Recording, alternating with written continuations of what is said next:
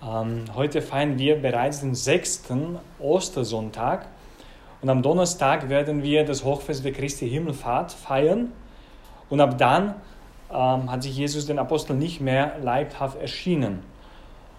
Und dann beim am Christi Himmelfahrt haben sie den Auftrag erhalten, in die ganze Welt hinauszugehen und dort das Evangelium zu verkünden. Und diese Erfahrung der Osterfreude, das heißt bei den Aposteln, aber auch bei uns, jetzt schon sechster Ostersonntag, befähigt uns äh, und denen auch das Zeugnis abzulegen. Und deswegen passt es auch ganz gut, dieses Thema Mission während dieser Wochen. Äh, der Pater George hat es vor drei Wochen eingeführt dann hat vor drei Wochen, äh, genau, dann vor zwei Wochen ging es um das Thema Mut des Apostels, da ein Apostel, dann letzte Woche ist Bedingung des Apostelsein und heute werden wir gemeinsam die Grundhaltung eines Apostels nachzudenken. Die Grundhaltung eines Apostels. Und wenn wir die Lesungen, also das erste, zweite Lesung, Psalm und das Evangelium, die Worte nachzählen, man kommt auf 572. Also der Word kann das heutzutage für uns machen. Und ich will mich gerne auf 26 von denen fokussieren. Ich habe es tatsächlich mit äh, 1072 geschafft. Also dieser Fokus ist nicht so ganz geklappt, aber, aber vielleicht klappt es dann am Ende. Nämlich die zwei Sätze. Wie mich der Vater geliebt hat, so habe ich auch euch geliebt.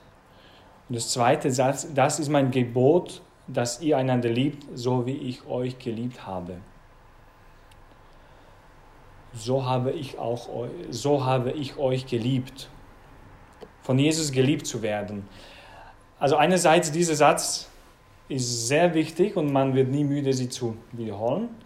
Und andererseits, wir haben dies schon so oft in unseren Ohren geklungen, dass wir vielleicht taub geworden sind, wenn dieser Satz äh, uns gesagt wird. Und als ich einmal 16 Jahre alt war, es gab in unserem Pfarrer ein Diakon zu Praktikum und man hat gesehen, er hat einen schlechten Tag gehabt und wir haben versucht, ihm ein bisschen aufzumuntern, haben gesagt, ja, schau, also Gott liebt dich trotzdem. Also man versucht ein bisschen auch äh, gute Stimmung zu verbreiten. Und er hat mir geantwortet, ja, das sind für mich leere Worte, also das sagt mir nichts. Und heute, 16 Jahre später, ist er weiterhin Priester. Ich würde heute gerne mal hören, was er sagt. Aber damals hatte dann das gesagt. Aber vielleicht challengen, challengen ja, wie ist das? Challengen, her, fordern wir es heraus, das auf Deutsch, ne? fordern wir es heraus heute Abend. An dieser Stelle fragen wir uns, welche Resonanz schafft es heute in mir, wenn ich höre, Jesus liebt mich? Sei es auf der intellektuellen Ebene, sei es auf der emotionalen Ebene, sei es auf der Ebene Entscheidungen. Wenn ich das höre heute Abend, hört, Jesus liebt dich. Ich das, übersetze das, Jesus liebt mich. Was schafft das in mir? Schafft es Zweifel? Schafft es eine Freude? Schafft es Ablehnung? Oder Frieden? Oder Abstand? Oder Erfüllung? Was ist es, wenn ich höre, Jesus liebt mich? Als ich 13 Jahre alt war, habe ich das irgendwie zum ersten Mal, weil das war damals ein Alpha-Kurs in der Pfarre da äh, in Bratislava, das erste Mal auf der emotionalen Ebene gespürt, dass Jesus mich liebt. Das war eine ganz kurze Erfahrung. Das war dann auch wieder dann weg, kam immer wieder dann zurück, aber es war nicht volldown gegenwärtig, diese Erfahrung. Es war und ist auch nicht jeden Tag da. Und dann fragen wir uns vielleicht heute Abend, ob wir auch in unserem Leben auf solche Erfahrung zurückgreifen können. Habe ich irgendwie tief gewusst, dass Jesus mich liebt? Habe ich das irgendwie äh, erfahren? Also beim Lobpreis, bei der Beichte, in der Natur, durch einen Menschen, irgendwie, irgendwo habe ich das erfahren. Kann ich sagen, dass Jesus mich liebt, auch wenn ich spüre, dass Gebet vielleicht langweilig ist, wo ich vielleicht lieber meine Aufgabe nachgehen würde, als jetzt die Hände zusammenfalte und Zeit verliere, spüre ich das auch, dass Jesus mich liebt. Und frage, inwiefern oder wie lange kann uns auch die schönste Erfahrung der Vergangenheit Kraft für die Gegenwart geben. auch wenn ich eine ganz starke und schöne Erfahrung gehabt hätte, inwiefern ist es heute noch kräftig? Inwiefern hat es heute noch was zu sagen? Das, was ich mal erlebt habe vielleicht. Und fragen Sie, ob es reicht, einmal zu sagen oder einmal zu hören, dass ich geliebt bin. Ob das genug ist. Also eine Ehefrau hat sich mal beschwert, dass ihr Ehemann ihr nie sagt, dass sie geliebt ist, dass er sie liebt. Und der Mann antwortete, ich habe es doch am Hochzeitstag gesagt und wenn sich was ändert, ich gebe dir Bescheid. Aber irgendwie ist da was dran, also es reicht nicht einmal zu hören. Es reicht uns nicht zu wissen, dass wir geliebt worden sind, weil die, die Freude und die Kraft daraus kommt, dass wir uns heute geliebt wissen. Also es reicht nicht einfach zu sagen, irgendwann habe ich Jesus als liebender Freund erfahren, weil im Evangelium hat es geheißen, ich habe euch Freunde genannt. Aber Jesus liebt mich, ist eine Aussage und zugleich eine Einladung, diese Liebe zu suchen. Weil es kann durchaus sein, und das ist auch diese Erfahrung dieses Diakons damals, und ich glaube, jeder von uns könnte sich in dieser Erfahrung identifizieren. Es gibt Momente, wo es uns wenig sagt, also dass Jesus mich liebt. Vielleicht gibt es Momente in unserem Leben, wo wir damit wenig anfangen können. Und das ist durchaus eine übliche Erfahrung. Und das ist jetzt nicht ein Vorwurf, aber eine Einladung, diese Liebe zu suchen. Weil die Liebe möchte sich zeigen, sie möchte sich zum Ausdruck bringen und weil, und da, also noch ein kurzer Gedanke vorher, bevor wir zum Weil kommen. Also wir gehen davon aus, wenn mich, wenn mich Jesus heute liebt, dann kann ich davon ausgehen, dass er auch seine Liebe irgendwo in meinem Alltag ausdrückt. Weil die Liebe möchte sich zeigen, möchte irgendwie ausgedrückt werden. Und wenn wir sagen, dass Jesus mich liebt, irgendwo muss es gezeigt werden in meinem Leben, heute. Wenn ich sage, Jesus mich heute liebt, irgendwo hat er dir das heute gezeigt und wird es heute Abend noch zeigen. Also einerseits möchte sich die Liebe ausdrücken, aber andererseits möchte sie auch entziffern werden, entschlüsselt werden. Das heißt, sie möchte nicht selbstverständlich sein. Die Liebe möchte nicht irgendwie als selbstverständlich da sein. Ja, klar liebt er mich, das ist das Normalste der Welt.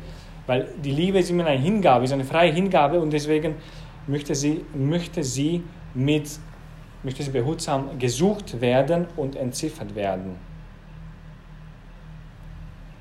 Und das ist, wenn wir heute Abend hören, Jesus liebt mich und vielleicht uns kalt lässt, diese Aussage, vielleicht bewegt uns innerlich gar nicht oder ganz wenig, dann nehmen wir doch diese Einladung wahr, die Ausdrücke seiner Liebe in unserem Leben aktiv zu suchen und seine Liebe in unser Leben zu entschlüssen.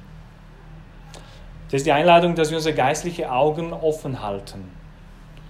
Und ganz konkret kann das geschehen in der Gewissenserforschung. Dieser, dieser kleine Kompass auf unserem Weg. Vielleicht kennt ihr jemand das Buch von Timothy Gallagher, Examine Prayer. Doch einige. Einige schon, einige nicht. Es gibt auch ganz gute Podcasts dazu. Ähm, das ist natürlich viel tiefer und besser ähm, erklärt. Also zu jedem Schritt gibt es eine halbstündige Podcast, das kann sich man dann gerne anhören. Aber es sagt, es gibt fünf Schritte. Es ähm, empfiehlt uns, jeden Tag 10, 8 bis 10 Minuten einfach zur Seite legen und diese Gegenwart Jesu zu suchen. Also es, der erste Schritt ist einfach, sich bewusst werden, ich trete in seine Gegenwart. Okay? Der zweite ist, drauf schauen, einfach den Tag durchzugehen und drauf schauen, wo ich die Freude erfahren habe. Wo ist mein Herz mit Freude bewegt worden? Einfach den Tag durchzugehen und merken, was hat mir Freude bereitet im heutigen Tag. Dann drittens, um Licht des Geistes zu bitten. Also diese fünf Schritte wären tatsächlich auf dem Slide, aber deswegen ist das jetzt eine Herausforderung sich die zu merken. Um Licht des Geistes zu bitten, Drittens, die innere, viertens, die innere Bewegung des Herzens zu unterscheiden. Also zum Beispiel passiert etwas, man äh, fliegt aus einer Prüfung raus, vielleicht mit ähm, schlechter Note, nicht so gut geschafft, und man kann sich irgendwie also halt ganz nutzlos äh, fühlen. Also schon wieder, ich habe so, so viel investiert und es hat nichts gebracht und, und solche Regungen des Herzens, also dass ich mich zum Beispiel äh, äh, schlecht fühle, das gehört unterschieden. Woher kommt es? Kommt es tatsächlich vom Heiligen Geist? Kommt es vom Teufel? Oder kommt von, einfach von, von mir? Weil wenn wir diese Regungen des Herzens, wie der heilige Ignatius sagt, nicht unterscheiden, werden wir auch die Stimme des Herrn schlecht erkennen können. Weil nicht alles, was unser Herz bewegt, kommt unbedingt vom Heiligen Geist. Es gehört zu unterschieden, es gehört zu äh, geprüft werden, woher kommt es. Vorletztens Entschuldigungen zu erbitten für alle die Momente unserer Entscheidungen, die nicht gut gewesen sind. Und fünftens ein kleines Vorsatz für den nächsten Tag zu fassen. Also durch diese Gewissensforschung, es erlaubt uns einfach die Gegenwart Jesu in, unsere Alltag, in unseren Alltag zu, zu erkennen und es wird auf die Gegenseitigkeit ruhen.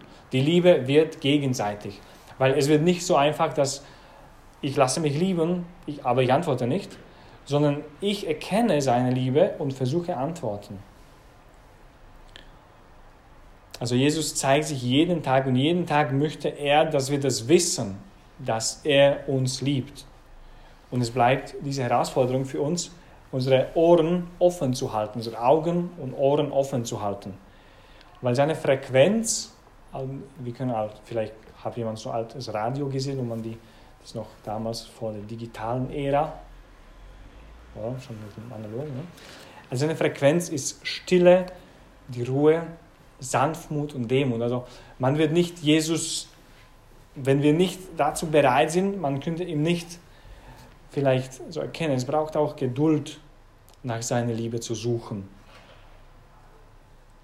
Und diese Erfahrung seiner Liebe, diese Erfahrung, dass Jesus mich liebt, geht hinauf zu einer tiefen inneren Gewissheit der inneren Verbundenheit mit ihm. Ich lebe einfach meinen Alltag aber irgendwie weiß ich mich mit Jesus in meinem Herzen verbunden. Ich kann einfach mit ihm reden, ich kann ihm meine Sorgen anvertrauen, ich kann Freude mit ihm teilen, ich kann mein Leben mit ihm teilen. Also diese innere Verbundenheit mit Jesus, mit dem Herrn, das ist eigentlich der, der, das, dieses Ziel, diese, ja, diese Liebesbeziehung. Und der zweite Satz, dies ist mein Gebot, dass ihr einander liebt, so wie ich euch geliebt habe. Also dieser Satz hätte keinen Inhalt, wenn wir uns von Jesus nicht geliebt wussten. Und hier würde ich gerne diese äh, Verbindung zur Mission erstellen, weil hier wird es nochmal klarer, dass die Mission, sprich Evangelium zu verkünden, dieser Auftrag aus der erfahrenen Liebe herausströmt. Wenn ich mich nicht geliebt weiß, warum würde ich diese Liebe bezeugen. Da fehlt ein Schritt, ein wichtiger Schritt. Warum sonst hätten wir über Jesus gesprochen, wenn, wenn wir ihn nicht täglich erfahren? Warum? Und die Liebe, wissen wir, setzt das Wohlwollen voraus. Und ein Ausdruck davon sein kann, dass mich einfach mit jemandem erfreuen kann. Hm, jemand hat einen Erfolg und ich kann mit ihm freuen. Ich werde ihm nicht traurig sein. Wenn ich traurig bin, ist Erfolg von jemand anderem, das heißt Neid. Hm? Wenn ich mich erfreue, dass jemand etwas Gutes hat, das heißt Wohlwollen. Und das, es gibt so viele Möglichkeiten, unsere Mitmenschen zu lieben. In unseren Gedanken behutsam mit unserem Gegenüber umzugehen, nicht einfach jemandem fertig machen, unsere Gedanken mit unseren Blicken die Würde den anderen zu schützen, der Dienst der Nächstenliebe. Es gibt so viele Möglichkeiten, wie wir unsere Menschen ähm, lieben können, diese Wohlwollen zu Ausdruck bringen können. Jetzt am Donnerstag, am 13. Mai, werden es 40 Jahre, wo es kurz nach 17 Uhr am Petersplatz ein, Ma ein Mann an den Papst Johannes Paul II. geschossen hat. Vielleicht kennt ihr die, bestimmt kennt ihr die Geschichte. Das wird jetzt äh, vor 40 Jahren gewesen sein, am Donnerstag. Und Johannes Paul hat viel Blut verloren. Und es war eigentlich ein Wunder, dass er überlebt hat. Weil Kugel hat irgendwie, so, diese Bahn des Kugels hat irgendwie sein Herz auf unerklärbare Weise vermisst. Und kurz nach Weihnachten 83 hat Papst Johannes Paul II. den äh, Attentäter Ali Akça im Gefängnis gesucht, äh, besucht und Akça stellte ihm eine Frage. Warum bist du nicht gestorben? Ich weiß, dass ich getroffen habe. Das ist jetzt kein Ausdruck von Wohlwollen. Ne? Das kennt man gleich. Aber hier sehen wir ein Beispiel von Johannes Paul II. Er hat ihn verziehen. Er hat ihm einfach diese Vergebung geschenkt, wie Jesus am Kreuz auch ja, äh, vergeben hat, denen die ihm dann Böses getan haben. Und fragen wir uns, was ist das höchste Wohl eines Menschen? Das Geld, seine Tesla in der Garage, und ist das ein Urlaub am wo? In Bayern, oder? in Kempten. Was ist das? Was ist das höchste Wohl eines Menschen? Und ich glaube, das ist die Liebe zu entdecken, die Jesus im Herzen für ihn und für ihr hat. Und darum geht es in der Mission auf Liebe, die Jesus im Herzen hat, für jeden Menschen hinzuweisen. Jesus, das Herz Jesu brennt mit Liebe für uns Menschen, für jeden einzelnen von uns. Und der Inhalt der Mission ist, auf diese Liebe hinzuweisen. Schau, du bist geliebt, du bist gewollt.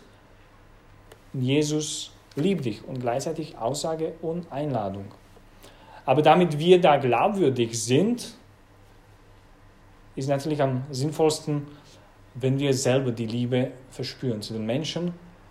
Wenn wir jemandem hinweisen, du bist geliebt, aber ich hasse dich, dann klappt das nicht so gut. Wir müssen Menschen auch gern haben und diese Liebe auch verspüren.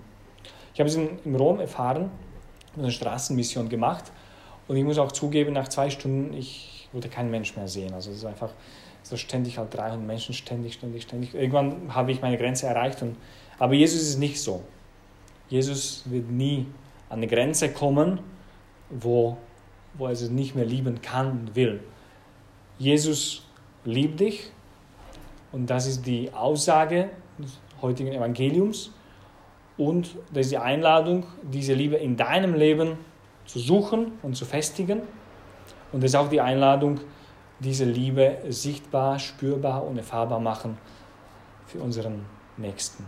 Gelobt sei Jesus Christus.